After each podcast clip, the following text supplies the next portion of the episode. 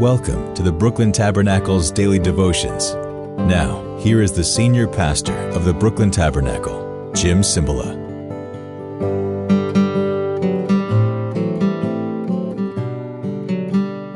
Good morning, and as they say in Yokohama, Japan, Ohio. I hope you had a good night, and we're alive together today, and we're reading in Second Peter.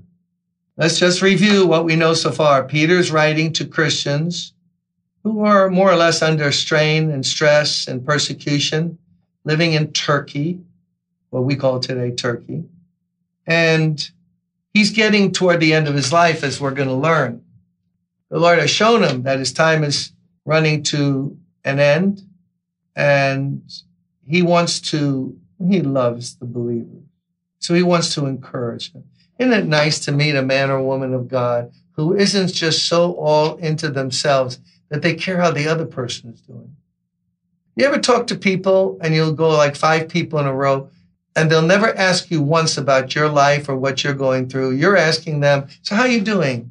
So Pastor, what have you been preaching on lately?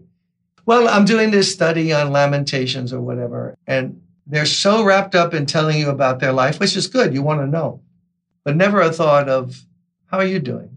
And I encourage you when someone asks about you. Peter was concerned about the spiritual maturity and health of these believers. We don't even know when he went there and what connection he had to these churches. But Christians love Christians. By the way, that's how we prove to the world we belong to the Lord. By this shall all men know you're my disciples, Jesus said, because you love one another. And love means concern. So he says now to them, through these, what? His glory and goodness, he has given us his very great and precious promises so that through them, the promises, you may participate in the divine nature, having escaped the corruption in the world caused by evil desires. Oh, that's just one verse, verse four. But what are we talking about here? There's a lot, lot of food. Through his glory and goodness, he has given us his very great and precious promises so that through them you may participate in the divine nature.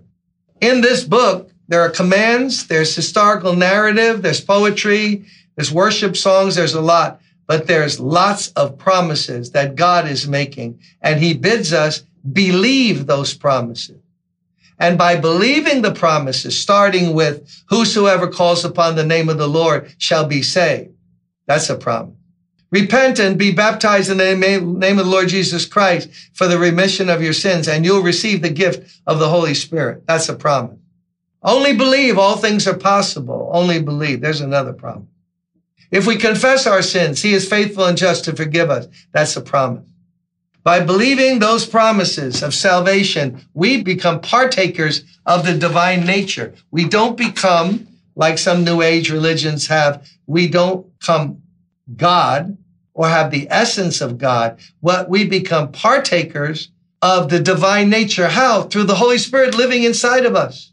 By believing God's promises and trusting him more and more and letting our faith grow, we more and more share in the power and experience, I should say, the power, the grace, the goodness of the Holy Spirit, who is God, who lives inside of us.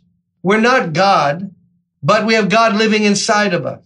And Peter says, you have that by believing and hanging on to those promises. So how about asking God to give us wisdom and discipline this year more than before? So as we read the Bible, we're looking for promises.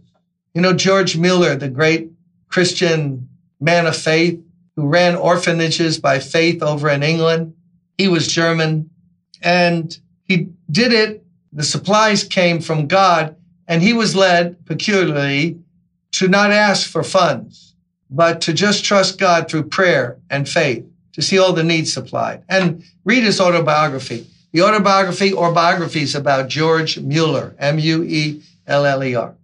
Oh, does it inspire faith. And Müller would say, I can't make it through the day with all my responsibilities without starting the day with God in his word. He said, I can't even pray effectively until I have faith. But faith comes by hearing, hearing by the word of God.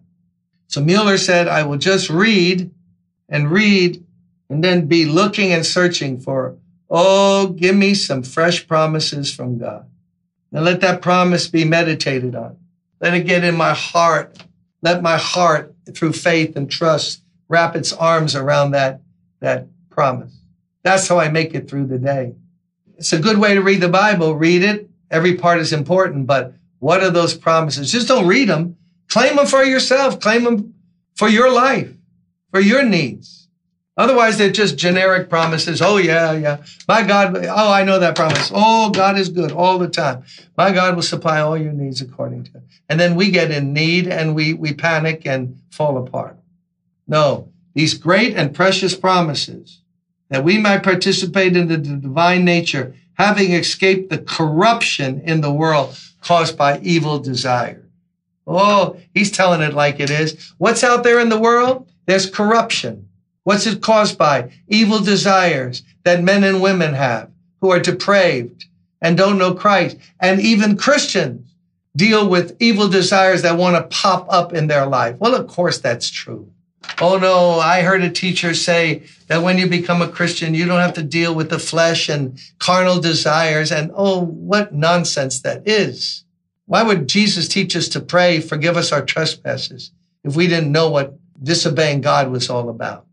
So there's corruption in the world. And God said, I've sent my son in the world that you might not only have eternal life, but that you will be saved from the corruption, corrupting influences, evil, nastiness, hate, immorality, prejudice, all kinds of anger.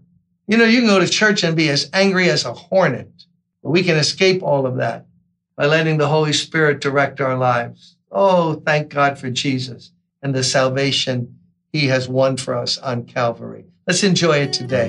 Bless you and see you tomorrow.